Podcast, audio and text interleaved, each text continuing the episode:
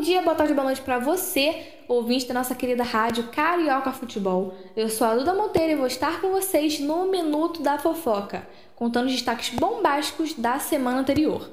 Vamos começar falando um pouquinho sobre futebol? O Campeonato Carioca se iniciou na última terça com partida entre Nova Iguaçu e Flamengo. O Brunegro teve vitória com um golaço de Max no último lance da partida, acumulando assim seus três primeiros pontos do campeonato.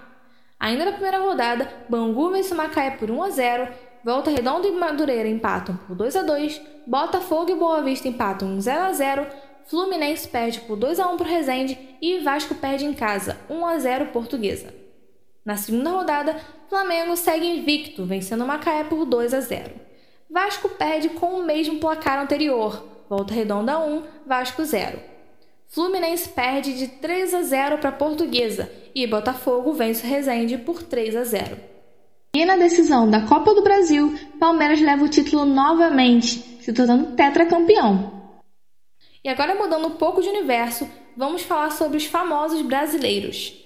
Silvio Santos ordena pagamento milionário após descobrir pela imprensa que PTU de seu hotel Jequitimá do Guarujá estava atrasado. No BBB, Lumena Aleluia termina sua jornada na casa e é quinta eliminada do game, com 61,31% dos votos. Whindersson Nunes e Maria Lina são pais de menino, e como se não bastasse tamanha emoção ao descobrirem o sexo do filho, o Whindersson a pede em noivado. Fofos, né? Amiga e assessor de Leonardo morre em disparo acidental nas redondezas da fazenda do cantor.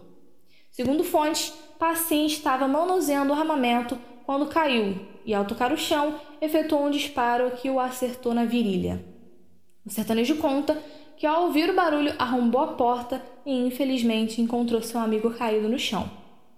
E viajando um pouquinho para longe, vamos às notícias do pop internacional. Começando por ele. Bruno Mars está de volta ao cenário musical em nova banda, junto com o cantor, rapper e produtor musical Anderson Peck.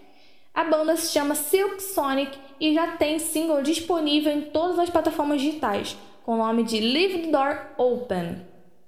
Louis Tomlinson anuncia em seu Twitter que abrirá sua própria empresa de gestão e admite frustração ao não poder impulsionar novas carreiras anteriormente.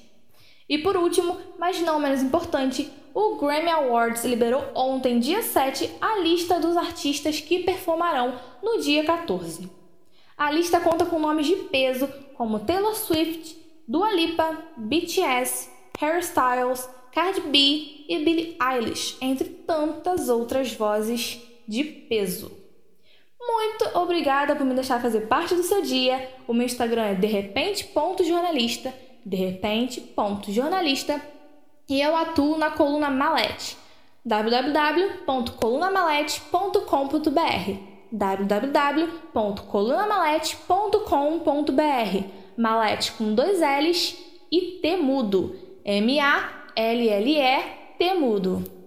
Boa semana a todos e um grande abraço virtual!